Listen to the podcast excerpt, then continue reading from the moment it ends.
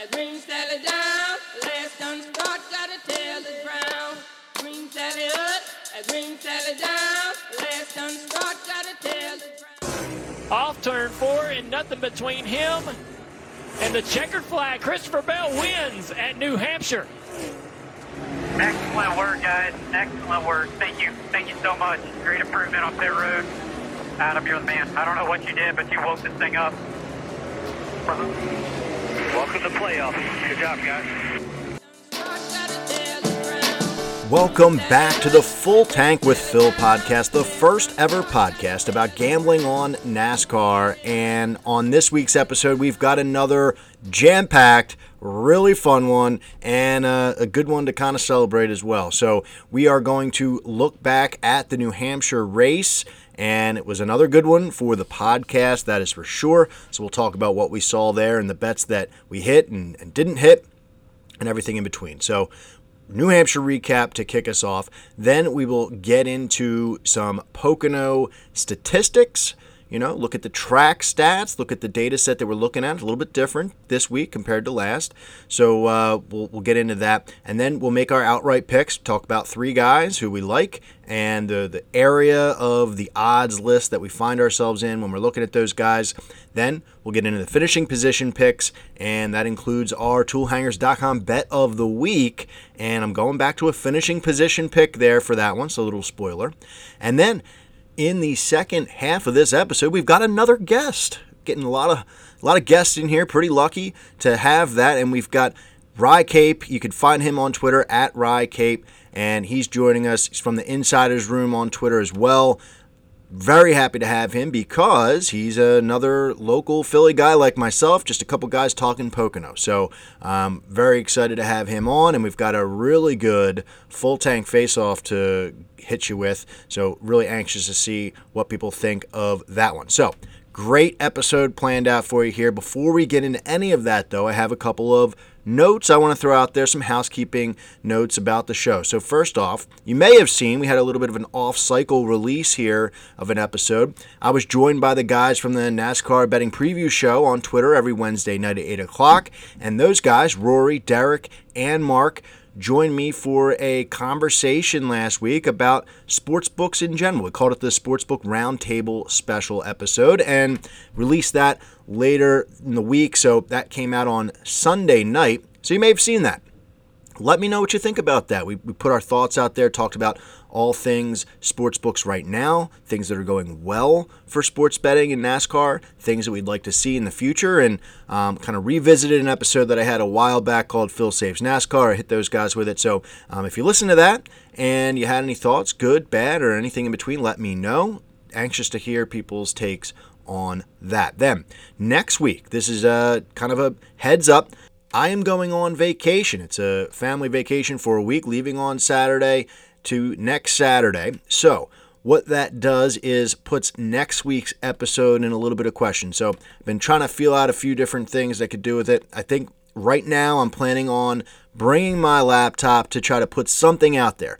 The heads up that I'm giving you is it might not be as uh, lengthy as these last few episodes. I'm not going to have a guest on. It'll probably be just some quick hitters and some thoughts about the Indy Road Course the, the following Sunday. So um, just wanted to give you a heads up as to why next week's episode might be a little shorter, might be a little different. Um, but yeah, going on a, a family trip, so I'm going to have to find some time to break free and you know, record in peace with the uh, kids and everything running all around.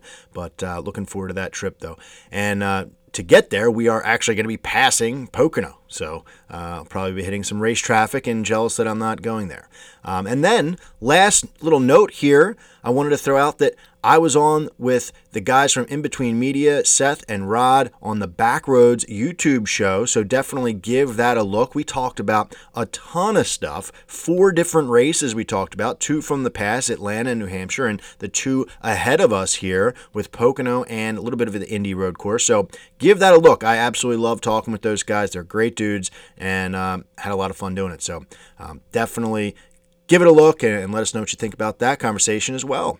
So let's take a look back at New Hampshire because it was a good one. Very, very happy. I got a big smile on my face. Christopher Bell is your winner. We hit him on the podcast at plus 1800. that feels really good. And, you know, it was interesting because after I, I wrote down the notes and I recorded the podcast. Later in the week, his odds dropped, and that's you know shout out to Derek at Picks by Blaze because he was somebody who called that. Um, it didn't drop right away, but as we got closer to the weekend and then practice and qualifying went down, he dropped all the way down to plus twelve hundred. I still think that that would have been a decent you know hit to have him at at plus twelve hundred because you know, it's still a good chunk of change compared to what you were getting with some of the guys who are more of the heavy favorites. And after he, you know, crosses the the finish line, you're kind of thinking to yourself, like, of course Christopher Bell won. Like, what am I thinking about here? I called him out as a quote unquote long shot last week. I mean, plus 1800, damn good number, right? But when you look at it with hindsight, being 2020, of course he won, or of course he was in the mix, right? I mean, we made a case for him last week, but never lost in Xfinity, second place last year, and you know this week I guess this year is, is kind of, you know, hearing Christopher Bell talk about it, he was a little concerned about New Hampshire himself because he hasn't been good on these tracks this year specifically, but um, he went out and got it done. So, really happy to cash that ticket. And it kind of seems obvious, you know, after the fact. So, I'm glad um, it didn't seem obvious without a winning ticket. That would have been. That would have been tough. And the race itself, I mean, it was pretty interesting. For a while, I thought it was going to be a snooze fest. Truex was dominating that race. We were on Truex as well, so that you know also made me feel pretty good. At one point in time, Truex was plus 100 in live odds, like not even halfway through the race.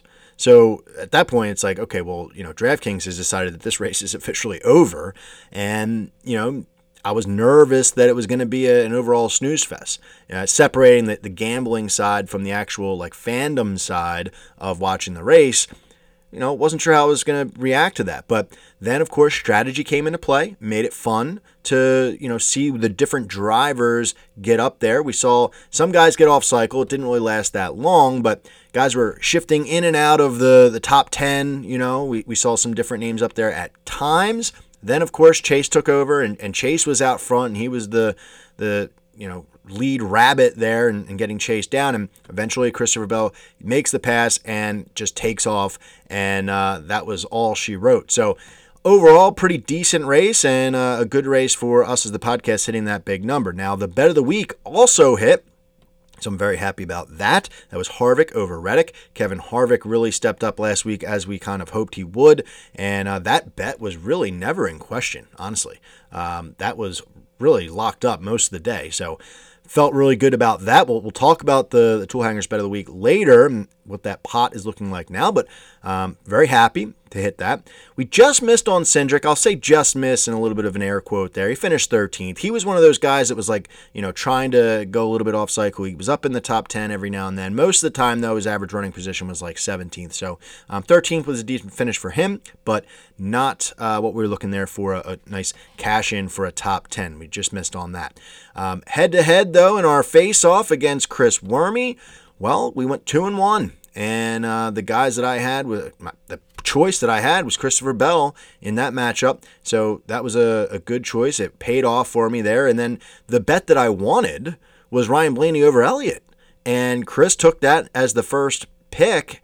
And wow, I mean, that really worked out for me uh, in my favor there as Chase won that matchup easily. Blaney, uh, somebody we're going to talk about here in just a bit, definitely let some people down last weekend. So uh, take the head-to-head matchup, take the face-off there, uh, another uh, victory there. Feeling good about the way that played out. So it was some strategy plays, some speed, and made the race interesting enough at a, a track that historically I haven't really been a huge fan of, but uh, I thought it played out well enough. So the next-gen car once again comes through for me, in my opinion at least. So hope everyone cashed some tickets there and we can move on. We're, we're getting hot here this summertime. You know, this stretch of the the schedule, it can be a little, um, you know, boring, I guess, but I'm having a blast. I mean, we've had some great guests on and hitting some tickets, so this is uh, where gamblers can really clean up. So we're moving to Pocono, and I'm going to call this my home track. And, you know, being from just outside Philadelphia, we've got a couple tracks, Dover and, Pocono. Well, um, we've had a, a family house on my mom's side up maybe like five miles from the Pocono Raceway. So used to going up there, used to being up there for a race weekend, just kind of being part of the vibe up there since I was little. My uncle being a big uh, NASCAR fan, it was always something um, that we had going on. So I consider Pocono a, a home track and very uh, disappointed to see them taking a race away from Pocono.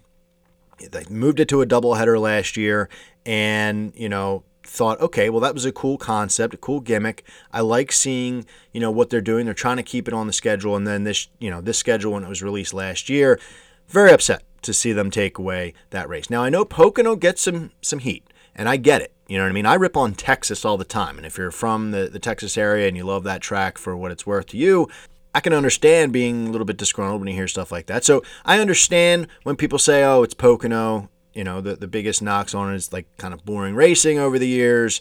And there's always like weather delays and, and things like that. So I get it.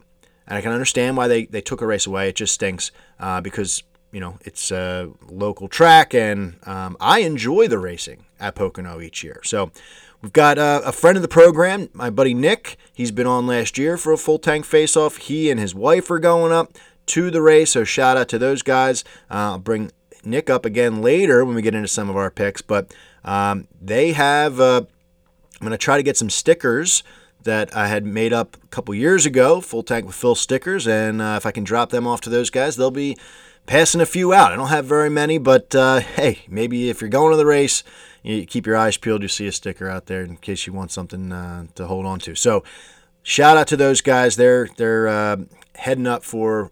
I hope is a good race. So I have not been up there since Ryan Blaney won the race in the 21 car. I was looking for a, new driver at that point, you know, Kasey Kahne kind of fallen off, and I had bought a shirt. The shirt was like absolutely ridiculous looking, and, you know, lo and behold, he goes out and wins. So I was like, damn, this is awesome.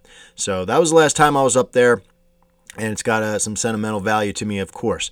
Now, looking at it from the racing standpoint, I, I think it is a track that is worth keeping on the schedule because it's got a bunch of different things to it. It's got you need raw speed. I mean that straightaway, it's the longest straightaway in NASCAR. It's longer than most airports. You'll hear them talking about on the broadcast. Um, so you need that raw speed all around the track. The three turns, obviously, you know the what turn for, you know that whole uh, gimmick there. But the three turns are all very different, and it makes for solid racing, uh, in my opinion. I mean, turn one at Pocono is the most wild turn, I think, in NASCAR. Like if you get a late restart or multiple late restarts, those guys are dive bombing into turn one. You never know how it's going to shake out. And I think that's awesome. So if we get those late restarts, it really makes the race a lot more fun and fun to look back on.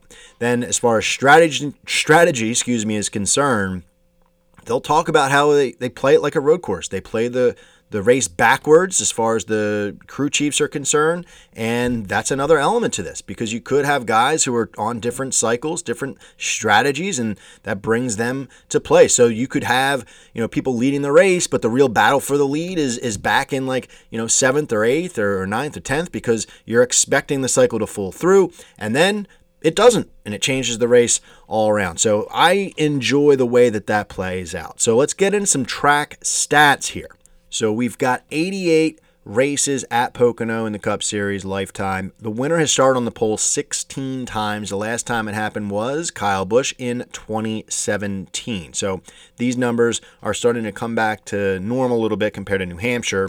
The winner starting in the top five, it's happened 55% of the time.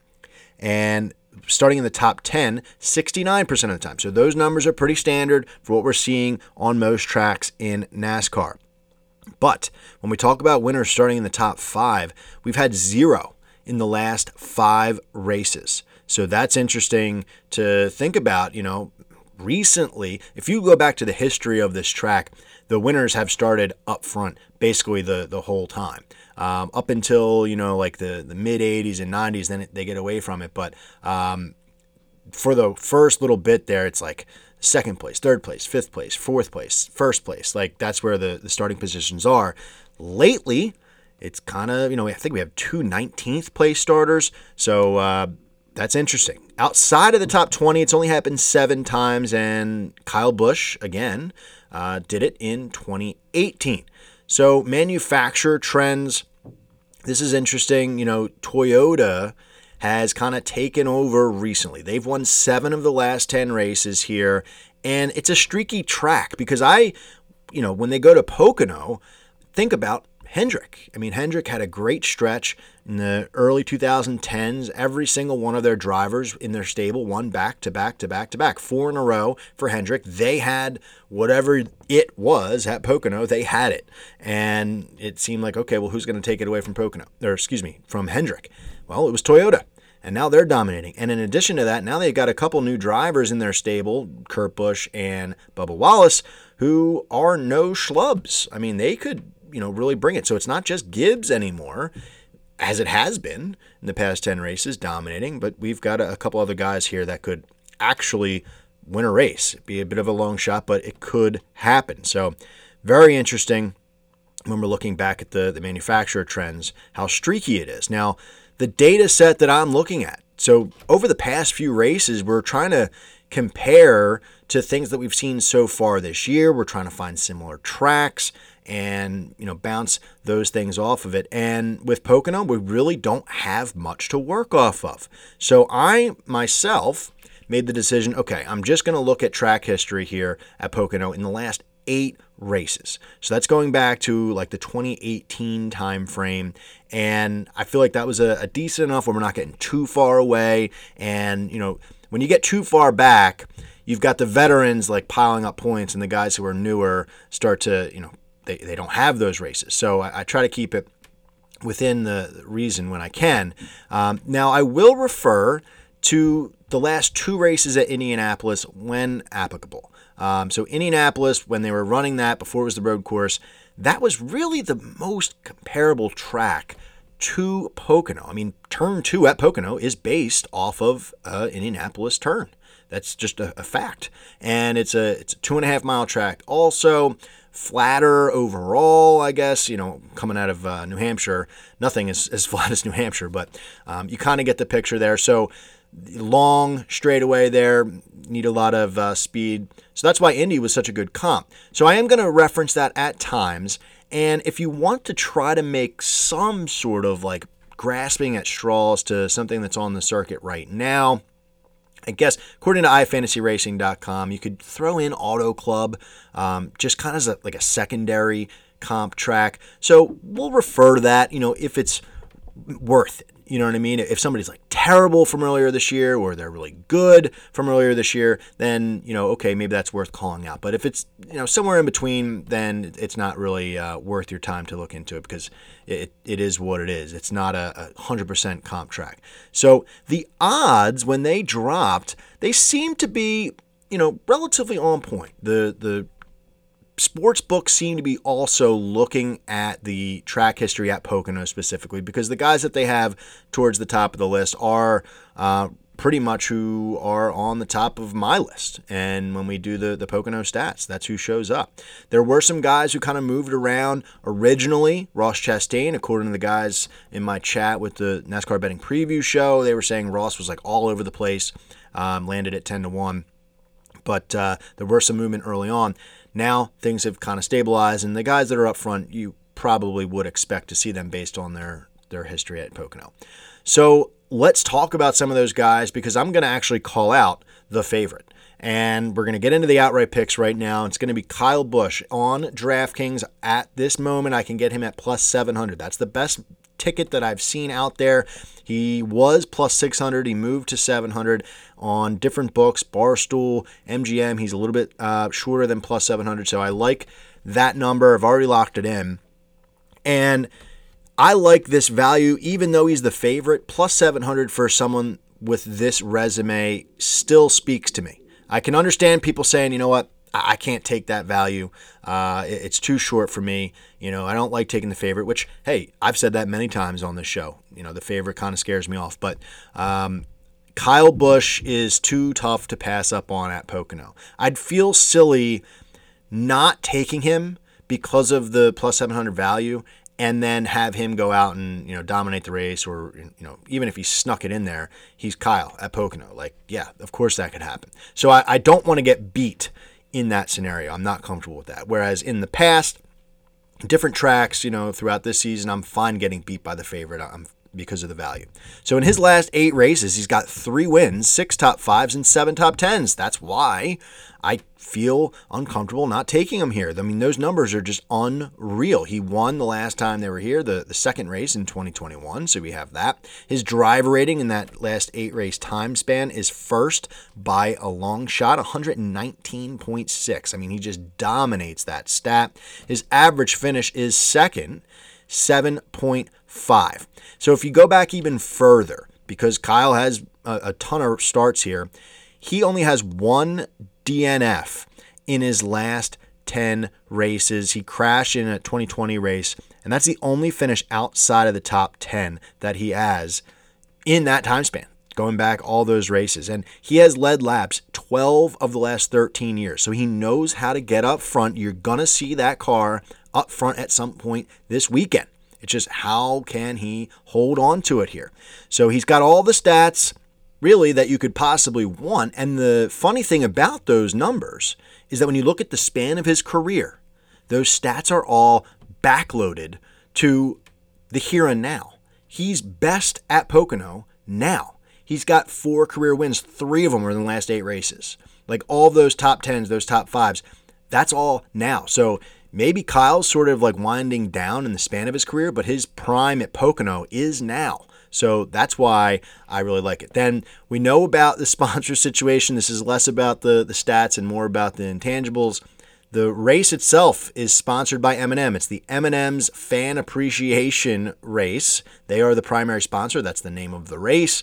He is obviously going to be driving the M&M's car, so it would only be fitting to have the driver who's been driving the M&M's car for years to win on this fan appreciation sponsored race here at a track that he's really good at. So plus 700, I like that number. If it dips down to the 500, 400 range, um, I'd probably avoid it, but plus 700, I'm happy with. Now I'm calling out two guys that are both in the same area here. And, you know, before I move forward in, in calling these two guys out, the odds itself, like, I don't necessarily think we're going to see a, a completely long shot win at Pocono this weekend. I think a lot of the guys who I think have a chance to win are priced correctly underneath like the 14 to 1 range. If we see a monster hit this weekend, it's because something wild happened. Maybe it's rain shortened, maybe uh, you know, there was just a, a, huge off cycle change. Somebody took a risk, stayed out, and, and barely hung on. I don't know. But I think it's going to be within this 10 to 1 range, and that's where we're going to find Kevin Harvick. I'm very excited for what we're seeing from Kevin Harvick coming out of New Hampshire. All right, he's got just general momentum. And that's sometimes tough to come by. I mean, ask Alex Bowman.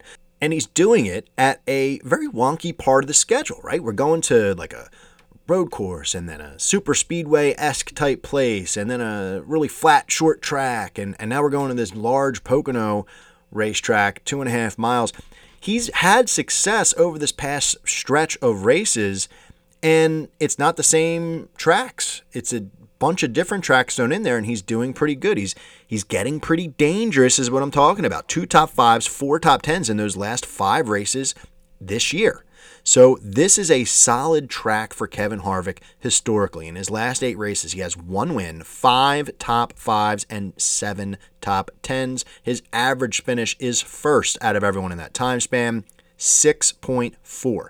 Driver rating is second, only to Kyle Busch, who we just talked about, 114.2. Last year, so the last couple years, they ran the doubleheader at Pocono, and uh, he finished fourth and eighth. And that was during a year last year where it was a quote unquote off year, kind of like this year, right?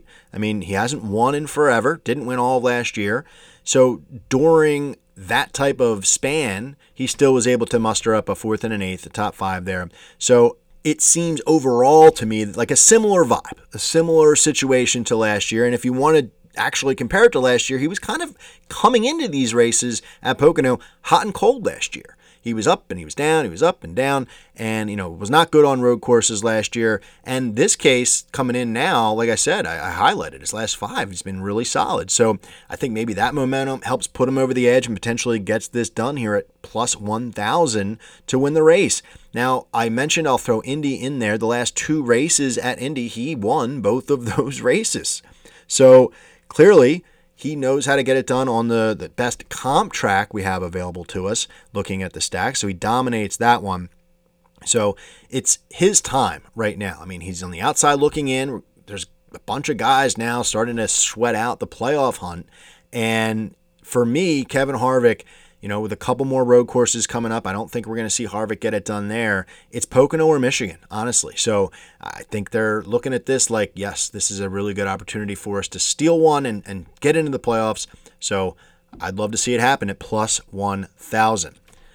The last guy I'm going to call out to win outright, I'm going back to the well. I just can't quit this guy. I, I tried to last weekend and it ended up kind of paying off for me actually. But I'm going back to Ryan Blaney this year at Pocono plus 1,000. He won in 2017, like I said, and I, I had that sentimental shirt. I, am trying to capture those vibes again. I'll wear my shirt on Sunday to get that going for Blaney. But um, last week was surprising to me, like actually shocking, because going in as the favorite, he had every stat known to man that I had written up in his favor, and he just totally laid an egg. Like Chris Wormy called it out best. You know, if he doesn't qualify well, he's going to be a nobody, and that's exactly what happened. Like dead on. Um, so, and he also ran into some trouble. He spun on his own. Like, what are you doing, dude? So, I think this is a, an opportunity for a bounce back here because Blaney is second in points. But if we've got a couple of guys who win in this last stretch of races, he will be on the outside looking in. We'll, we'll talk to Rye about that later. Uh, but in Blaney's last eight races, one top five, four top tens. So pretty solid, right? 50% hit rate for a top 10. Fifth and sixth last year. So he's starting to, you know, get a little bit better after that win a while back, starting to bring it back closer to victory lane. His driver rating in that span is 10th, which is okay, you know, 88.3, but his average finish is fifth. And that you know, right there is is interesting because both of those, you know, by themselves, they're both decent, right? Driver rating 10th, average finish 5th.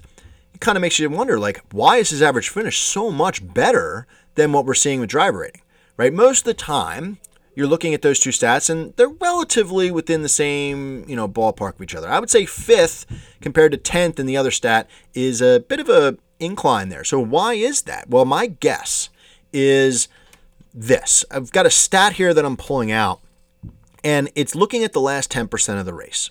So we can look and see what the drivers are running at, the average running position when there's 10% of the race left. And then we're able to see what their average finish is.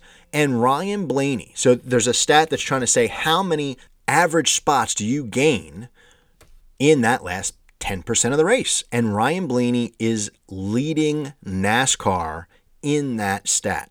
He gains 3.4 positions on average in that last 10%.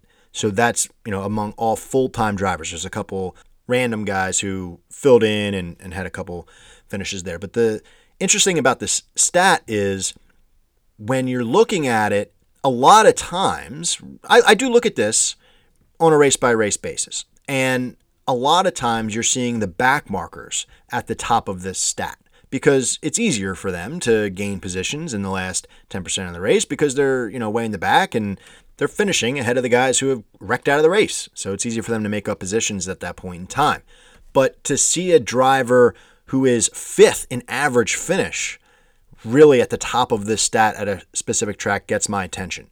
So what does that mean to me like actually in practice? Well, you know, in theory, it's great, but in practice, it may be telling us that he's good at those restarts later in the race, going into turn one. I mentioned how that's a, a crazy situation for drivers.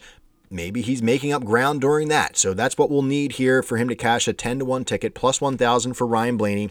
And just as a note, the other guys who are good at that stat at Pocono, Kevin Harvick and Kyle Busch. So, you know, Blaney is, uh, what did I say, was 3.0 four spots on average he's gaining in the last 10%. The other two are like 2.6 and 2.4. So these are guys who are gaining late, and I think they're worth calling out to potentially cash some more tickets here for the outrights. To, to wrap this section up, we're calling out the favorite Kyle Busch at plus 700 if you can get him there, Kevin Harvick plus 1,000, and Ryan Blaney plus 1,000. Let's go. We're gonna be here all day. We're gonna be here all day, baby. I like this kind of party. I like this kind of party, baby. So, next up, we're going to get into our finishing position bets here. And I inadvertently realized after I was taking my notes that I have a bit of a theme here. Subconsciously, had a theme for the finishing position picks. And it's the, I laid out there, it's the 43 car. So, you can kind of deduce where I'm going here with this one. But I'm going to start coming out of the gates with the toolhangers.com bet of the week. And who I'm calling out this week is Aric Almirola plus 150 on DraftKings. He is the bet of the week. So, first, let me tell you about Tool Hangers. They are the sponsor for the bet of the week segment, and it's so cool what they are doing. So, I get $10 each week to throw down on a bet. And if that bet hits, whatever the winning value is goes into a pot that we will give away in a gift card form to someone after the Daytona regular season finale, and they will have that money towards toolhangers.com. So they are a website that specializes in custom tool hangers for storing, organizing, and displaying on pegboard tool walls from circular saws, drills, batteries, cords, garden tools, hand tools, and more. They've got a product that fits anything that you have for your needs. So if you're trying to clean up your basement, clean up your garage, whatever the case may be, give these guys a look. I was actually reading my daughter, three year old, a book, Berenstain Bears in the Messy Room. And there's a point in the book where Father Bear brings, uh, they're trying to organize the room. He brings a pegboard out. I said to her, oh, You know where he can get some uh, hangers for that pegboard? toolhangers.com. And she looked at me like I had three heads. But um, you got to make sure you hit these guys up because this is such a cool segment. And we've added recently to the pot. It's up to $55 now. So I had some success last couple weeks betting head to heads. Now I'm going back to the finishing position bets. And I'm hoping that this pays out for us here at plus 150 for Aric Almirola. So let me explain why I'm kind of on this driver this weekend. Because his success at Pocono, we talked about it with Kyle Busch, right? Looking at his full career, his success has come, you know, within the last few races. So he's kind of good here now compared to the rest of his career. Recently, in his last eight races, two top fives, four top 10. So a 50% hit rate for what we're looking for here is a top 10 finish. His driver rating and average finish are both eighth in NASCAR in the last eight races here. That is something that may surprise some people, right? He's in the ballpark. This is not a, a total crapshoot. This is somebody who has proven in that time span to be able to get it done here. So last year, he finished 16th in both the races in the doubleheader. So not what we're looking for. But the year before, he finished third and fifth. So good stuff there. And the two races that we saw Last time at Indianapolis, which were not the road course, he's fifth in average finish in those two races, 8.5. So the comp tracks he's got, more recent success he's got, 50% hit rate he's got, and his average starting position in eight races at Pocono is 7.5. So if he can get off the truck fast, kind of maintain that position, you know, follow the strategy of the leaders and just kind of play along, you could find Aric Almirola in that top 10. So that's the toolhangers.com bet of the week. And I'd be remiss if I didn't say I'll probably sprinkle just a little bit on plus 4,000. I know I mentioned that, uh, you know, probably a long shot is not going to win here, but he's someone that stands out to me, you know, looking at the stats that he's better than most. So if you're looking for a really big long shot here, Aric Almirola at plus 4,000 to win the race, eh, not, not too shabby. Plus, our guy Nick who I mentioned, he and his wife Jenna are going to the race. This is his driver. Aric Almirola is his driver, so it'd be very poetic if uh, our buddy Nick was at the race that Almirola gets the victory to put him into the playoffs in his final season. Just like you can't write it up any better there for uh, a NASCAR fan. So throwing that out there at plus 150. So then we'll continue our theme here in the 43 car and we will go to the driver instead of the former driver of the 43 We'll go to the current driver of the 43, and it's Erik Jones. He's plus 225 on Barstool to finish in the top 10, plus 200 on DraftKings if you don't have Barstool. And his stats are kind of skewed right now because they are mostly with JGR. So he's got eight starts, and those last eight starts, four top fives and four top 10. So he's a bit of a boom or bust driver at this racetrack. Last year was his only year in the 43 car. He had two races there, and both finishes were not great 22nd and 31st. So if you want to take this bet, you're going to have to understand that this is now, we're going into long shot territory here. We're kind of taking a swing at somebody who has had success in his career, just not in this car here. But in 2022, so I mentioned Auto Club being a, sort of a secondary comp track. Erik Jones thrived at Auto Club. He was first in green flag speed. He finished third in that race. So if that's something to kind of hang your hat on and say, all right, well, if we're going to use that piece of data somewhere, this is the track that we would use it. Um, so compare that to, to last year. He wasn't good at Auto Club last year. So maybe, you know, we're seeing some changes here. Erik Jones this season has just outdriven the equipment that he's in. So next gen car is clearly something that is helping him and that team. So I that's why I'm a little less concerned about the numbers from last year, 22nd and 31st place finishes because of the next gen car and the way Jones has really stepped up and risen to the occasion here. The other thing about it is, uh, I don't want to get too far into silly season, but he's in contract talks right now. They already kicked Ty Dillon to the side there at uh, Petty GMS. I think that you know they would really benefit from re-signing Erik Jones. So if you're Jones, you're either trying to you know get more value from them or showcase your talent so you could sign at, at a different place, maybe Stewart Haas Racing. I don't know. Ryan Preece, we haven't heard much about that replacing the 10 car. So uh, I'd say the contract talks are good to bet on here. Sometimes it's good, sometimes it's bad. I would say Erik Jones in contract talks, he's trying to, you know, bolster that resume. So plus 225 for a top 10 at a track that he's had success at when he's in good equipment. Now with the next gen car, it kind of levels the playing field a little bit more. Look into that 43 car at that number for a top 10. So a bit of a long shot there, but I'm into it. So now we'll go to another former driver of the 43. Like I said, it's a theme. It's Bubba Wallace plus 110 for a top 10 finish. And I know I'm not the only person on the Bubba pick this week. He might be a little bit of a trendy pick, but that's okay. You know what I mean? I try to avoid Twitter earlier in the week before I kind of land on who I'm going to bet on before I have my notes down in ink to, to kind of have with me because I don't like having other things kind of skew my take on stuff. But I did see people were on Bubba, and that's fine with me because it, I think it makes sense for a number of different reasons. So he's had a steady incline in his career in the last eight races at Pocono. I mean, huge improvement since joining 23XI Racing. So looking at it now, his finishes, if you start all the way back eight races ago, it just absolutely keeps going up. Last season, he had two top 15 finishes, which included a 14th place and a fifth place finish. So that tells you like he just keeps getting better and better and better at this track in multiple rides 43 car and now the 23 car he's improving then you look at last week. I mean, I think that's what has a lot of people's attention. Just an absolute great race all around. I, I am one of the people that would say that that is definitely the best run of his career. He's had the win at Talladega, but rain shortened, and he's had some good runs at super speedways. But at that track last weekend, what we saw out of Bubba Wallace, what we saw out of that team was very impressive. So I think that that's uh, something that you can't look away from. You have to lean into the momentum there. And we talked about the two races at Indy. The last two at Indy, his average finish is six. That's a really good comp track, like we pointed out. So we're only pointing this out for Bubba because he's shown a lot of success there as well. Average finish of six.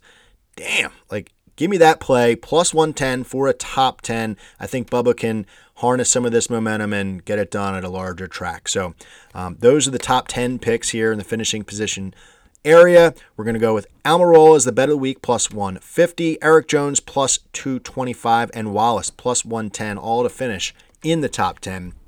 My other throw in pick, this is more of a, a, gut feel more than anything. It's Ross Chastain, top five. I'm going to wait to see how things go with practice and qualifying. He has just a dismal track history here. Even last year in Chip Ganassi, just has not got it done. But this year, Ross seems to be doing that at every single track that um, we would say, hey, he historically isn't good here. He goes out and dominates. You need raw speed. Ross has had it. So, top five, that plus 140 number, that's what I'm looking at right now. And even if he goes out and qualifies well, I don't see that number skewing very much. Maybe it drops down to plus 120, but uh, I have my eyes on it. This is more of a lean. I'm not locked in just yet, and we'll see how it goes on practice and qualifying. So, that's going to do it for the finishing position bets. If it isn't Mike Honcho himself, shake and bake, buddy! Shake it before you bake it! Here I come. Slingshot engaged. So, as advertised, we've got another guest this week, and it's our guy, Rye Cape. You can find him on Twitter at Rye Cape. He's part of the Insiders Room show that they do every week. Happy to bring him on. He's a guy local to my area, the Philadelphia area. So, um, he suggested coming on for the Pocono when I reach out to him. So very happy to bring him on, and we've got a great full tank face off to get to as well with the head to head matchup. So without further ado, here's Rye. Now I am happy to welcome on to the podcast for the first time our guy Rye Cape. You might know him on Twitter. Probably came across him at some point at Rye Cape. Um, thank you for joining. We have a lot to talk about, and uh, welcome to the podcast. Yeah, thanks for having me on, Phil. It's an honor.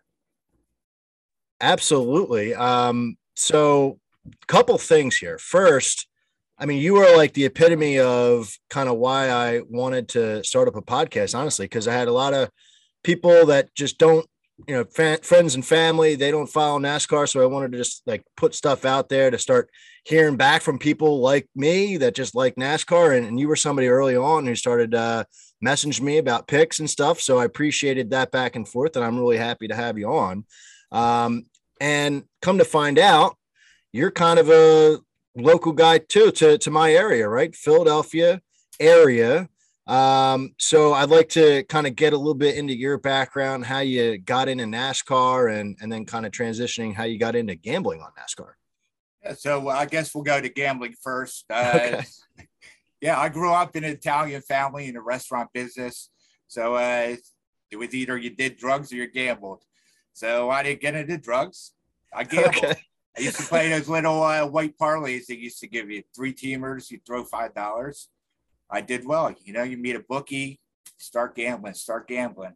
Then I wanted to learn how to do the numbers. Like why is the line moving in a certain way? And how can I get an edge from that? And that's how I just started handicapping.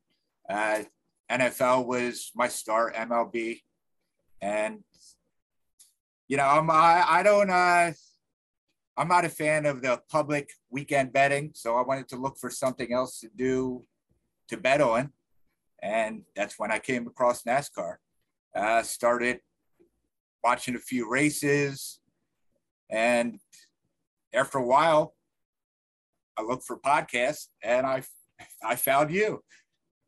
So I was, uh, yeah, I, I so that's actually pretty interesting because I think most people that I talk to kind of like had NASCAR, you know, in their background at some point, like watched it, you know, maybe when they're younger. Like for me, I, I was always making fun of my uncle for liking NASCAR, but I was like well aware of it. I kind of like followed it through him a little bit and then got into it and then got into the gambling. You got into gambling first and then picked NASCAR because it's something that you know you saw you could probably make money on, which is Right. interesting. It's a good good concept. yeah. I mean, I've always been a contrarian better. I love the plus money, and NASCAR gives you plenty of that.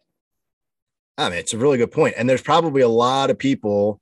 I mean, I guess the hope is that there are a lot of people uh kind of feeling the same way and then that gives us you know more action more different types of bets the more people kind of get drawn into nascar you know then the gambling will will start to increase as well the different types of bets so um i hope that you know you're you're just the start of that stuff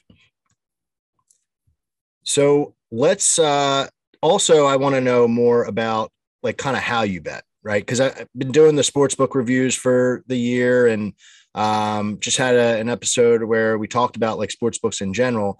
How do you bet? Are you betting through a domestic book, uh, offshore book? You know, what's the what's the preferred way that you go about it? So everything I use is legal in Pennsylvania. Uh, I pretty much have every Pennsylvania book.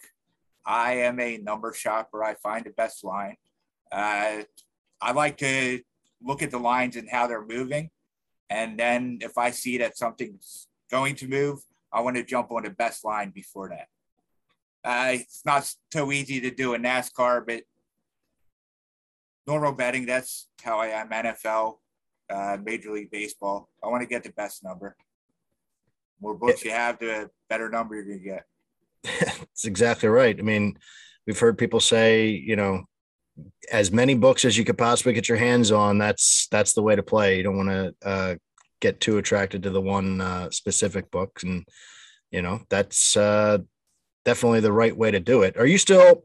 So you still like very much involved, like equally betting each week on like MLB or, or NFL when it's that season, or are you kind of like heads down on NASCAR until you know a certain point? I guess when it comes to Wednesday night, Thursday, I'm heavy in into NASCAR. I'm big into the trucks too. I'm not a huge Xfinity guy, but uh, yeah, I'll put money down on, on uh, the truck races.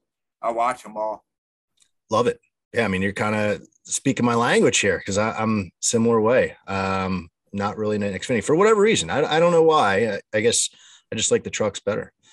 Um, so I wanted to ask you about the show that you do with the Insiders Room. Um, so you do the the NASCAR segment for that each week, right? So tell us about kind of how you got into that and and when that drops and what you guys do. So uh, yeah, uh, the Insiders Room is about eight cappers. Uh, a bunch of them are professionals. They work for like Picks and Parlays, uh, Max Wagers, Nextworks, uh, Wager Talk, stuff like that. We all got together about three, four years ago, and we were just discussing betting. And now we all, everybody is an expert at different sports. So, you know, we put in a lot of plays every single day and we're winning. so if I'm following the insiders room, I'm gonna get just like kind of a buffet of of sports betting, right? It's it's a number of different sports and usually go on for NASCAR, right? Right. Uh, yeah, I'm the NASCAR guy. I'll throw out Major League Baseball plays and whatnot, but yeah, every week it's NASCAR for me. And when do you guys usually drop the the episode for that each week? Uh, uh, that's on Sundays at noon, if the race is Sunday. So the day of the race, that day, so we make sure we're we're following uh, your account, obviously at Rycap Right Cape and uh, and Insiders Room. Um, yeah, I mean, I so I went back and and looked at a couple uh, of the more recent ones. You guys seem like you're hitting. Like sometimes I like to go listen to the NASCAR stuff, like different content that different people are putting out, like after the fact, if I had missed it, and uh, just to see like how people did. It seemed like last week you guys did pretty damn good. I mean, you called out Christopher Bell like almost right away, and and you guys were on Truex as well. Um, so things have been going good, I assume, recently. Yeah, we've. Uh, I mean, the, the new cars have put a run in things, but yeah, we're up plus twelve units, a little more than that for the season. Okay, so we've had a couple outrights, so yeah, we're doing well. Gotta love that. Um, absolutely, gotta love that. So let's uh, talk about a little bit the news of the day. So NASCAR keeps giving us like fun things to talk about for people who like to talk about NASCAR. It seems like Tuesdays is the the news days, and uh, last week it was the Reddick situation. This week we got the word. It kind of seemed like it was going to be coming out there, but NASCAR will be doing their first ever road course next year officially. They're taking away Road America and they're going to Chicago downtown. So, I mean, you know, since you're on, I want to get your opinion. Like, let's talk about it. What are your thoughts on that in general, like right off the bat? Uh, we haven't seen a street course, so I'm all about it. I'm excited for it. I'm not a big road course guy, so getting rid of Road of uh, Road America, not such a big deal to me. But uh, it's actually one of my favorite road courses that we have. I like that in Watkins Glen. But uh, yeah, I'm I'm ready for a street course. I guess the the thought so it seems as if there are uh, mixed bag. I was just tuning into like NASCAR radio real quick this afternoon and uh it seems like you know we've got people out there who are like the traditionalists and then the people who are kind of like in your mindset like yeah I'm, I'm for a road course or a street course let's see it um so I'm wondering like how big of a fracture that would actually be. I I feel like most NASCAR fans, you know, they would bitch and moan for a little bit and then they'd watch it. From a gambling perspective, though, I mean, we were just starting to get a little bit of data on Road America, and then they take that away from us. So it kind of stinks a little bit. I don't know what we could kind of re- uh, relate it to when it comes around next year, but I guess that's the fun of it. Yeah, we're starting from the beginning again. They always throw a wrench in the in this situation. That's what NASCAR does. That's why I love it. It sounds as if though, like the the changes aren't going to stop. I was listening to Ben Kennedy. I, I, is the like senior vice president. He was a truck driver forever, and now he's like a big dog at NASCAR. Um, sounds like they're trying to continue with the changes in the schedule. I don't know when the schedule is going to drop, but he had like kind of been pretty, uh, you know, shifty there with the way he was uh, putting things out there. Like we're not going to stop changing things. So uh, gamblers, I guess, need to be able to adapt because it sounds like it's not uh, going to get stale like it was for a while. Yeah, keep them coming. I'm entertained. I'm so, having fun. For for, did you happen to see? I saw the Chicago iRacing. Like I guess they it, one of the ways they like sold it to Chicago was they had the iRacing uh, street course. Did you see that thing that they put out there? Uh, I had a little glance of it, but I didn't really get into it. I mean, it looks like it's a pretty wild track. And I mean, it really is like downtown, like they're going through like intersections and shit. So um, that's going to be pretty cool. It's just going to be tough to to figure out, you know, is it like a road course or is there something else that we're going to need to consider? I mean, it's a lot of twists, a lot of turns. It's going to be uh, interesting for the drivers for sure, but uh, I'm not sure how we're going to be making money on it. but you know, we'll see. I'm I'm down for anything just to see what it looks like. The product. Yeah, I'm sure there'll be uh, plenty of carnage. so there wasn't too much carnage last week at New Hampshire. So except for like the first four laps, we had Alex Bowman get caught up in some stuff and and Ty Dillon, uh, who is out of a ride next year, um, which I, I, didn't catch that until like midweek last week. Uh, he got caught up in it. But what did you think of New Hampshire last week? Obviously, uh, you know, it sounded like were you on Christopher Bell as an outright last yeah, week? I was on Christopher Bell. Uh, I think he was my only win. I'd have been head to head too, and those are my two tickets cash. So, I guess two schools of thought. How did you think um, the the race was as like a a uh, excuse me as a NASCAR fan, you know, by itself, and then you know what were some of the other picks that um, if you did put things out there that missed, you know, what were they, and did you expect them to? Was it more of a long shot, or was it more of a surprise? Like anything in that uh, way of thinking. So, uh, yeah, I'm a fan of Loudon in the first place, but I think it was a good race. Started off a little slow and yeah, they booked it up, up, but up, and it became a better race. I enjoyed it. Okay.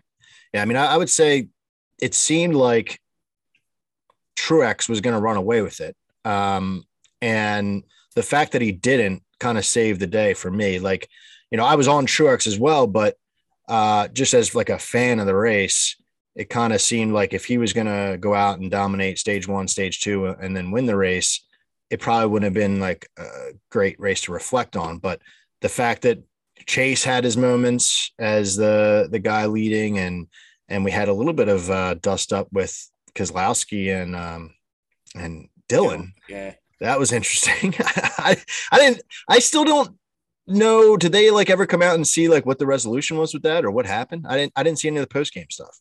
Yeah, I don't. I don't think I heard anything about it except for Austin Dillon just brushed it off his shoulder. Interesting.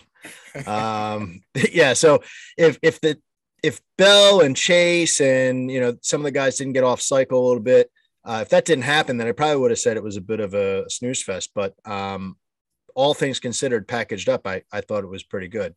Um, did you have any bets that you placed that missed and you you're feeling you know pissed about or Um, well, I wouldn't say I feel pissed about them, but uh, I Kurt Busch top five, I Ross Chastain top five. Uh, they both came in the top ten. They were there at the end. makes it fun? That's Yeah, I that's mean- what I say. I I don't consider it a bad bet. Yeah, It's no, just a I, losing bet. I would agree with that. Yeah, that's that's one of the things that we've been talking about this year is like if you could place it and A, you have fun with it, B, you weren't wrong, right? You made a, a good bet and they just missed, then all in all, it's a good day. Um, especially if you hit an outright. with- Yeah, with if you uh, if you handicapped it right, I feel it's a good race. Whether you win tickets or lose the tickets, you learn something for the next race. So I called out some outrights uh, before bringing you on, and one of them for this upcoming race at Pocono was um, Blaney. So I just want to get your thoughts on Blaney at New Hampshire because I I'm not sure what to make of it. He I really he was the favorite to win the race according to the, all the books. All the stats were pointing to him, and he went out and laid an egg. Um, really confused me. Like bad qualifying effort, bad race effort. I think he spun by himself. Like, do you have any concerns with Blaney moving forward uh, with the rest of the regular season, or uh, do you think that was just like kind of one bad race? Now, I have many concerns with Blaney because I've been on Blaney a lot this year. Me too. uh, yeah, I, he he races well, and then when it comes down to the end, he can't close, and it's been his thing all season long. And unfortunately, I don't think he's going to win a race or make the playoffs. Wow, that's a hot take. So you you say no playoffs for Blaney this year, even though he's second in points. Correct. Holy cow! So in order for that to play out, we're gonna need what two more winners that are different. So yeah, uh, we might get one this week. Okay. All right. We'll, we'll we'll get to that in a second. But um, I mean, that would be devastating, honestly, because I have Blaney as a championship pick from way back. He was like plus twelve hundred. I don't. I haven't even looked at what he is now. Um, but I had him like January first or something like that as a as a pick. So to see him running so well and miss the playoffs, that would be huge. Uh, huge news for sixteen drivers to all win races. But you're down on Blaney at this point. You're saying he's out. Yeah, I'm. Uh, I'm done with Blaney. Damn. Well, that's not good for uh, one of my picks this weekend because I'm I was on him this weekend, but we'll uh, we'll see. I mean, I can't disagree. Um, you know, he it's uh, one maybe that I'm hoping he comes back alive, but uh, he, he's an enigma. So that's why I wanted to bounce that off you for a little bit and and see what your thoughts are. And I'm glad I did because I have not heard anyone take as strong as this as a stance as that on Blaney. His pricing hasn't been great either last couple of weeks. That's a that's a fact. Um, I, I mean, he was the favorite like two weeks in a row, right? Favorite at Atlanta, favorite at New Hampshire. Now he's ten to one, um, which I felt was okay, but you know, probably could be better. Um, honestly, for for what we're seeing, but um, interesting. Well, I'm glad I'm glad I brought that up. Uh, so let's transition to Pocono. So when I asked uh, you, I sent you a message a while back saying like, hey, you know, have any interest on coming on, doing a little face-off action? What's a, a race that would interest you? You threw a Pocono out there, both, you know, Pocono guys, I guess. Um, have you been to Pocono before or uh, just like consider it like the home track kind of deal? Yeah, I just consider it a home track. I've never been there. Okay. So I had a I had someone I don't know, you know, we don't need to give out like where exactly you live, but um, in the Philadelphia area, I was talking to somebody recently and I was saying like, yeah, it's you know, Pocono um, next week, you know, it's like our that's the home track. And someone was like, Well, Dover's the home track. And this is somebody who like doesn't even follow NASCAR. like Dover's closer to the Pocono. And that like totally threw me for a loop. I was like, whoa, I've never even considered Dover like uh, uh anything uh to me, but maybe they're right. I mean, what would you say is more of a, a homer to to Philly, Dover or, or Pocono? Uh, Dover is closer to me. I've Okay. been to Dover. oh, you've been to Dover. Okay. Yeah, I went this past year when Chase Elliott won. So what's that experience like? Because I have not been to Dover. I've been to Pocono. Um, is it like you know everything you could hope for and more? Uh, You know, any advice for a, a first time uh, person going there? Yeah, enjoy yourself.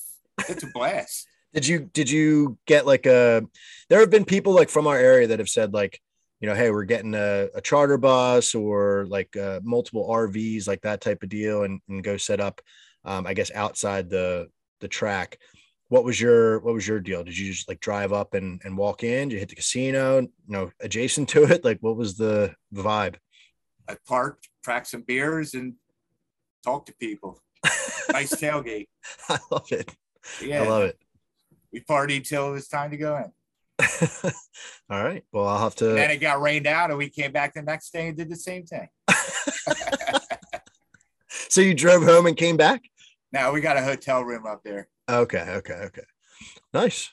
All right. Well, sounds good. So maybe Dover is making a claim for uh, Philly's home track. I don't know, but for this weekend, Pocono, um, I guess let me just get some some broad thoughts on you know what to expect this weekend with the the race itself and you know any leans you have. I mean, we're going to get to a little bit of a head to head face off here in a second, but um, any thoughts on the the race overall?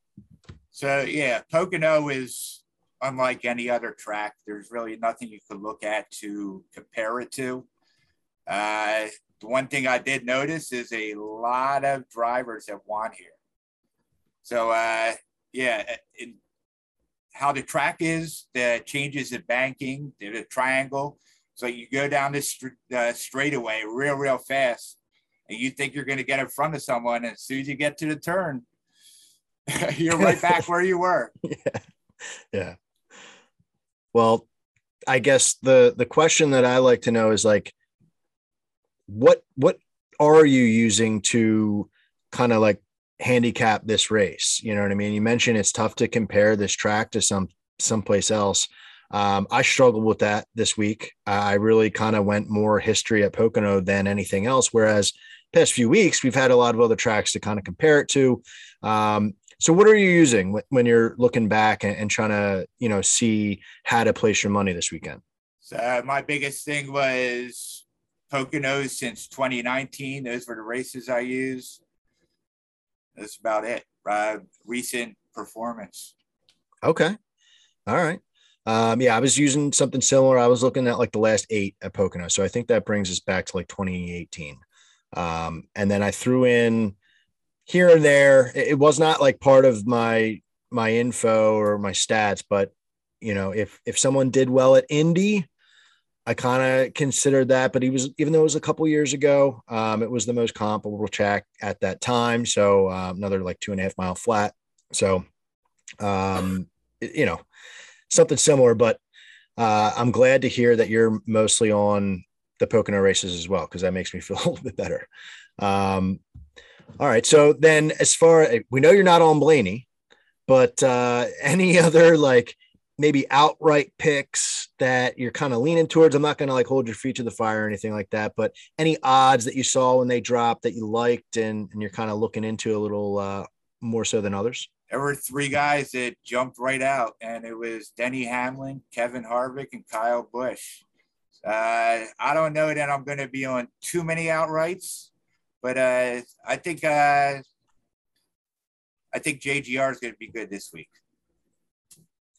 Tough to argue that. I uh, I like what you're saying because a couple of those guys you mentioned, I'm I'm also on as a outright. But it is you, you mentioned like you're not sure how many outrights you're going to be on.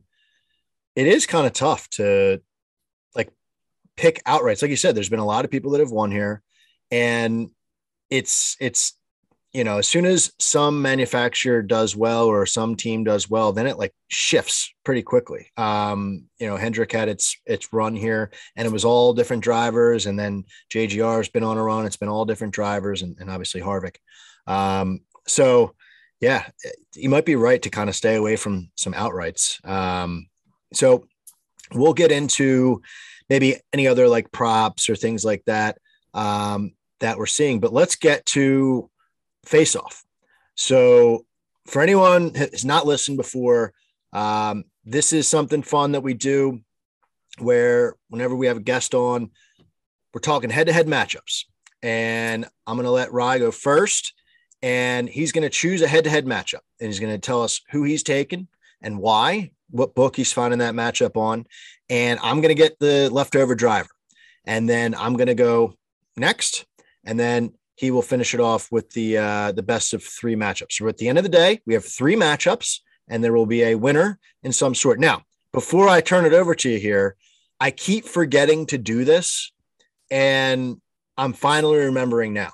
So if one of us chooses the winner of the race, that is an extra point. So what that does is presents the opportunity to actually have a, a tie.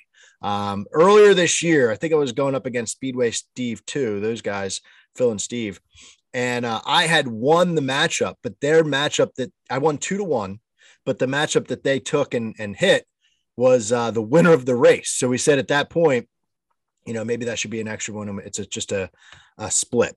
So I'm going to call that out now. There is an opportunity to tie. Um, but I've been on a bit of a heater since uh, I got swept by Asphalt Degen at Gateway um, I haven't lost since. So, with that being said, I'm going to turn it over to you, and you can give us our first matchup for this face-off. All right. So uh, when I picked my matchups, I wanted to be competitive. So I'm, I'll give you a good guy here. Okay. So uh, I took Denny Hamlin at even money uh, against Kyle Busch. Yeah. where are you seeing Where are you seeing that matchup? Uh, that's at Barstool. Okay, so Barstool Uh, has them in even money. Way the best price. Uh, in his last six Pocono races, he has two wins, four top fives, average finish of 4.7. Uh, yeah, he's uh, since 2019, he has the best average finish, uh, most laps led. I mean, I can't hate it. I can't hate it at all. He's also in the last seven, he's five and two against Kyle Busch, and five and one if you get rid of Sonoma because they were 30th and 31st. So this season, in the last seven races, he's five and five. Denny Hamlin, head to head against Kyle Busch, is five and two. So that right there is interesting to me. Um, I had not realized that. You know what I mean? I, people have been on this like fade Denny train, um, and it seems to have worked for most of the season. So like you kind of get caught up in that, and you don't really think you know head to head matchups. How does that apply? Uh, that's super interesting. If you had asked me to bet on that, I and you said one of them's five and two, I would have said Kyle's five and two in the last seven, no doubt. But um, that's super interesting. I'm not upset with this at all. Uh, I I called out Kyle as somebody that I like to win the race. He's a, a favorite to win the race, according to the sports books. Uh, depending on you know what price you're getting him at. I mean, in the last eight, he's got three wins. This is a hell of a matchup. It really is. You're, you're calling out like two of the big dogs, and when we're talking, you know, you get an extra point if if the guy wins the race. Like either one of these two guys could win a race. So um, that is interesting to me. So uh, I, I didn't know what to make of Denny, honestly, this week. So I'm glad that he's involved in the the head to head here as someone I can either like cheer for or against. In this case, it's against. Uh, I, I'm I'm super interested to see how Denny does because he hasn't been. I mean, we can all agree like he hasn't been the Denny of the past. Um, and now he's a little distracted with the signings of, of Reddick and what they're doing over there. Last week he was hot and cold. Um, this is a track that, like you said, he, he dominates at. So if he doesn't dominate, then heading into the playoffs, like I'm, I'm really like I'm starting to get together like my my form of like who I'm gonna like moving into the playoffs and making a championship run. This is a to me a, a real test for Denny. So um I, I don't know if you know that changes anything, but uh, it sounds like you know this is a, a slobber knocker of a, a pick. So good stuff. I already got it in, so All right. Well, I can't say that I'm going to give a a big time matchup like that. Uh, you really kicked us off with a good one. The the one that I'm going with is a little bit of a, a strategy play, but it, it definitely is not a a lock. Um, this is on DraftKings at least. It, it's probably on um, on other books as well. And I inadvertently had mentioned these two earlier and did not realize I didn't put two and two together, but I'm taking Brad Keselowski over Austin Dillon. So I guess the books have this because of the little dust up they had. I didn't even realize that when I was like circling this on my notes. Um, so this is an interesting one. What drew my attention, honestly, it wasn't Brad. It was it was uh, Dillon because I wanted to take Dillon in some way, shape, or form because I'm I'm almost like rooting for him to make the playoffs. I really want that team after them getting kind of you know screwed by Reddick. I want RCR to kind of have something to to hang their hat on, and I would love to see Dillon win a race and make it into the playoffs and make a bit of a run, um, kind of like he did last year. So I was looking for something here, but in that I found that in 16 starts, he has no top 10 finishes whatsoever. His his highest place finish was 12th. And he's really just not good here, which shocks me because I went to a truck race at Pocono one time and he won the truck race. And I whenever I go to Pocono, I'm like, oh well, Dillon, you know, he won the truck race, must be pretty good here. He's going against other cup drivers at that race. He just isn't. So then he's going up against Brad, who is the guy that I'm taking in this matchup he's got the history here. I mean, just uh, great matchups, or excuse me, great finishes in the last eight, three top five, six top tens. Now, the wild card is, you know, the new the new gear, the new car that he's in. Hasn't worked out for him this year. I thought he showed speed last weekend, which was surprising. Um, so maybe they're starting to figure it out a little bit last few weeks. Uh, Keselowski trying to come around but um, this was really more so a fade of of Dillon than it was a pick of Keselowski. So I'm not being as generous as you were uh, with, with the nice matchup. So how do you how do you think uh, this one's going to play out? I'm not a big Keselowski fan, but I'd probably agree with you on this one. I guess I gotta hope for uh, to get a wreck or something. Uh, he does really well here. I agree with you that he hasn't picked up the car, but I think Keselowski can try to get into the top 10, top 15. I don't know that Austin Dillon does. Yeah. So uh, here's a here's a question just to kind of riff off of this one that I'm just thinking of now. Like you had mentioned, you know, there's going to be a couple more guys that win races. If if you were to say one of these two guys were to somehow sneak their way into the the playoffs with a win, uh, thinking about the rest of the the races that are on the schedule before um, the playoffs, who would you choose? I'd go with Austin Dillon. The Daytona uh, factor. Yeah, Daytona. I mean, I don't. I'm Keselowski stinks in this car. That's the bottom line. He, I guess he did decent last week, but yeah, he's you can't get a handle in it.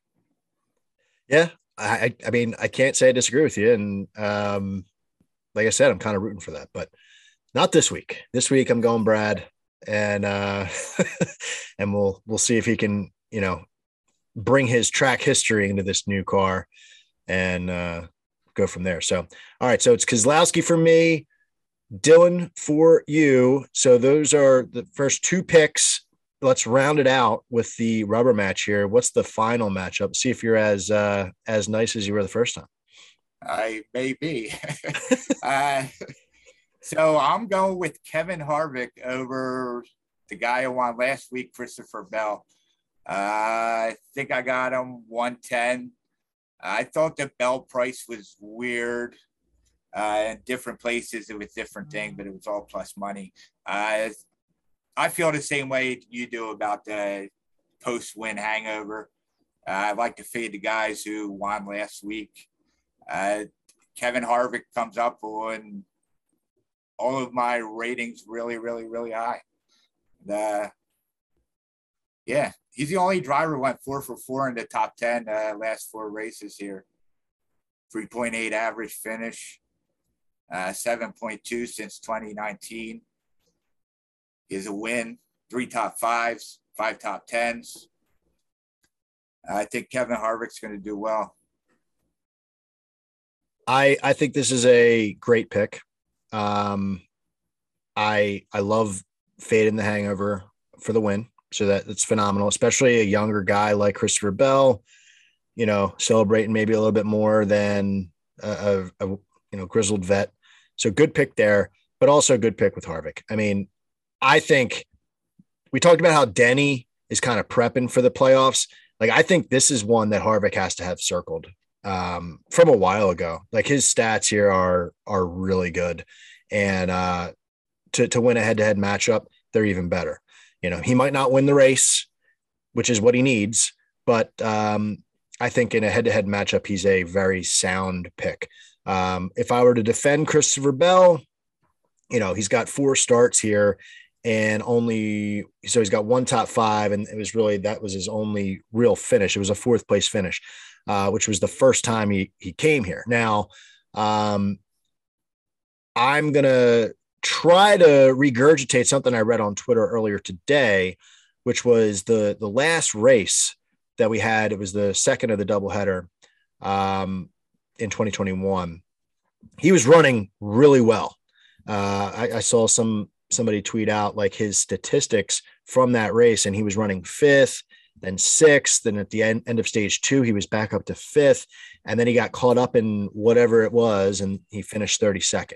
Um, so he has the ability to run up front, but I think that, you know, in head to head matchups, whether it's any of the three that we're talking about, or if it's something that, you know, anybody that's listening is like, oh, you guys missed this matchup, you have to look at who can finish races at this track. Because if there is a, you mentioned that turn one, if there's a, track in NASCAR that has a you know more crazy turn one, uh, I'd like to hear about it. And it's the guys who are able to survive that craziness that can you know really win you some money in head-to-head matchups. And Kevin Harvick's one of them. So uh, I think you made a good pick here. I you know if Christopher Bell wins this matchup for me, I, think something happened to Harvick. So um, that's a, a damn good pick. So let's recap uh, I got to write these down so I can put out the bad Photoshop uh, graphic later in the week. But so Rye has Denny Hamlin, and I've got Kyle Busch. I'm going with Brad Keselowski, and Rye's going to have Austin Dillon. And then to round it out, you are going with Kevin Harvick, and I've got Christopher Bell. So this is this is not uh, an easy thing to break down. Like if I could just give my quick, uh, if I could handicap the the matchup here, uh, I think the first one is a total toss up. I think I have a slight edge in the second one, but if Keselowski runs shitty off the truck, that is going to be a battle. Like late teens, mid or, or uh, low twenties, those guys are going to be like battling to stay on the lead lap, that type of deal. And uh, and then the last one, you have a slight edge. So this this could go really any way. So it should be pretty fun. What do you think? Yeah, I'm excited to battle. I mean, I don't want to beat you on your own show, but I want to beat you on your own show. Of course, man. you gotta, you gotta, you gotta, and then it, you know, run it back. If uh if you beat me, you got to come right back on. You know, playoff time, we'll we'll run it back. But um, that that seems like a really strong matchup. I'm anxious to see. Uh, I like to put out the poll, you know, on on social to see like who people think is going to win or lose. This one, uh, I don't know how this would fold unfold. Um, so I'm, I'm pumped. Should be a good one. So outside of those picks, any other head to heads that you were like thinking about, or or any other like props? I uh, wasn't big into any of the other head-to-heads. Uh, I do like Bubba Wallace this week. Uh, Erik Jones top ten. Uh, that's probably going to move. So if you want that one, I'd take it shortly. Yeah, those are the guys I'm looking at. I uh you must be, you know, looking at my notebook because you're you're calling out guys that I have uh talked about. So love it. The fact that you know you're coming on after that part of the segment and uh kind of reiterating those two guys, Jones and Wallace. I love it. That sounds uh like music to my ears. And I agree with you. I mean, their their pricing will probably change. Um, at this moment in time, I don't know what Barstool's top 10 is, but uh, DraftKings had Jones at plus 200. Like, I, I can't imagine what Barstool's is going to be. So, that right there, uh, I'm holding out hope that Jones could kind of cash a, a decent sized ticket there. Um, and Wallace, yeah, he seems like a trendy pick. I did see a couple people talk about him on Twitter. I try to like avoid, you know, hearing what other people are going to do until I like write my stuff down and, and then I'm kind of locked in. Um, but I did see a couple people talk about Wallace, and it's for good reason. Like, you know, we'll we'll see how he bounces back or or try to parlays what he did last week because last week was impressive in my eyes. I, I thought he was um, kind of showing some real maturity there, and and we'll see uh, what he can do at Pocono. Yeah, I guess that uh, switch of the pick crew helped out both teams. It- It's weird how that happens. Yeah. like they, I was listening to the radio today, and they were Christopher Bell was actually on the radio today, and uh, he was saying like, you know, everyone was saying that I was getting the short end of the stick. Like my team sucked too, and and that little change in scenery like seemed to have helped both teams. So, um, good for them. Now, we have been bouncing some uh, parlays off each other on uh, Twitter over the last few weeks, like with the weekly specials and all. Like you like to um, hit me with some of the things that you've seen. Anything you like this week? I'm I'm real real big, hot and heavy on the like one two for the manufacturers, um, or like the one two three for any manufacturer. Anything like that stand out to you you know, early in the week? I know it's early Tuesday, but um, any manufacturer that you would take like one two, I guess is the better question. Yeah, I. I'm high on Toyota. Uh, as I said, I like Bubba Wallace. So even 23XI, I think is going to do well. So uh, yeah, Toyota's two I like. Yeah, I think that's a good point. I mean, it brings more drivers into that fray. I'm trying to look and see what they are right now. They're plus 450. So not a bad ticket if they were to hit. Um, I have not gone back to look up what the, the track history has shown, like as far as like one, two finishes. But um, like last week, there wasn't like in the last 10 races. So I'd have to imagine um, Pocono has given us some one, two finishes over the, the past few years. So I like it. I think last week was or last year was Bowman, Kyle Busch. Okay. So that that wouldn't cash. Yeah, that wouldn't have cashed. I'm fading Bowman. Fading Bowman, you don't think he's going to be able to bounce back? I mean, he's he's had a DNF of what four of the last five, something like that. Yeah. I It- can't put my money on that. I kind of feel like bad for him because pretty soon, if he doesn't pick it up, like he's like we talked about heading into the playoffs, like this is the time where these guys need to be gearing up. He's not. And if he starts really struggling, like they're going to be talking about putting somebody else in that seat. I think he just signed a contract extension, but they don't care about that. Like when it comes down to it. So, um, yeah, fading Bowman maybe is the new play. I don't know if there's any I'm gonna pull up right now if there's any head-to-head matchups going up against Logano in a head-to-head. Logano's had success at Pocono. I don't know how recent, but um, that could be a, a good fade there. I will not be on that one. I'm not, Not a I'm Logano guy? I- Not, not not this week. Yeah. Any other uh, parlays or um, like weekly specials, you know, that we've seen over the past few weeks that you're kind of looking at this week, or I guess any other leans in general? Yeah, not, not really. I I like to put most of my bets in after I see practice. Uh, unless I know a line's going to move, I'm going to wait to see how practice is. I think it correlates the best to how the race is going to be. Okay.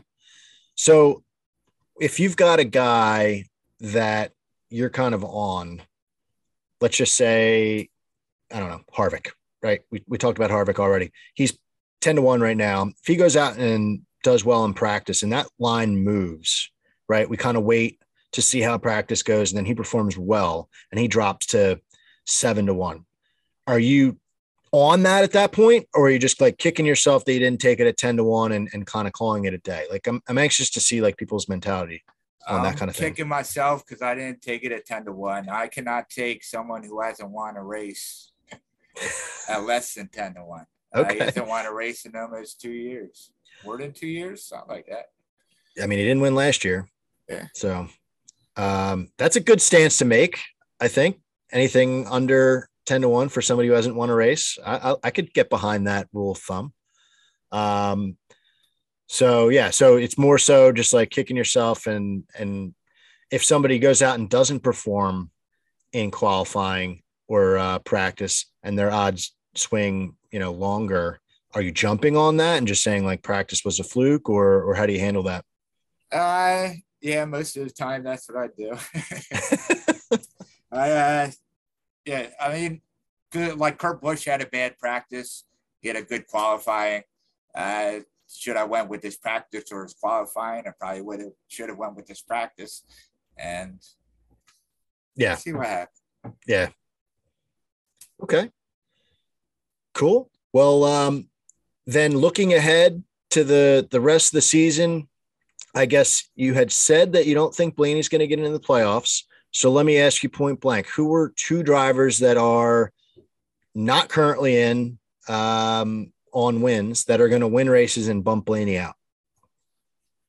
Uh, so I think, I think Truex wins. Uh, the other guy I think is going to be a random like a McDowell or a Bubba Wallace, something like that. I think Oh. I think Daytona is going to mess everything up. Okay, I guess that's the hope, right? Putting at the end of the regular season, yeah. um, that would be like absolutely crazy since there's so many winners this year. If somebody random like that one at that point, so um, all right, well, that's a bold, bold uh, call out there. I have not heard anyone, like I said, make that kind of a, a play, but um, I like it, and we'll see if it comes to fruition here. So good stuff. Anything else uh, before I, I let you go here tonight? I think I think we covered what we needed to cover. All right. Well, I, I really appreciate you joining me. It's at Rye Cape on Twitter and the Insiders Room as well. Got your own uh, Twitter for that as well to follow the, the different shows. And, and obviously, you're on the NASCAR show um, each race day. So be sure to, to give both those a follow um, if you're out there listening and you don't already. So uh, good luck to you in this head to head matchup. We'll be talking, I'm sure, throughout the, the race weekend. And uh, yes, this is a real toss up to see who comes out the other end. I'm excited, Phil. Let's cash some tickets. All right, let's cash some tickets. I love it. All right, thank you very much. Well, that's going to do it for another episode of the Full Tank with Phil podcast. Thanks again to my guest, Rye Cape, for coming on here. You can follow him at Rye Cape on Twitter to get all the information that he puts out on a weekly basis. Give me a follow on social, Insta or Twitter at Full Tank Phil, and uh, love to chat with you on there. So, um, good luck this weekend at Pocono. And I'll be trying to put together a, a quick episode on vacation for the Indy Road Course next week. So remember, drive fast, take chances, and we'll see you next time.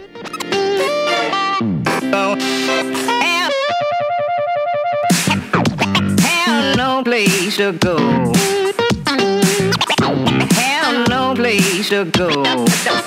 Darling, no place to go. Have no place to go. Goodbye.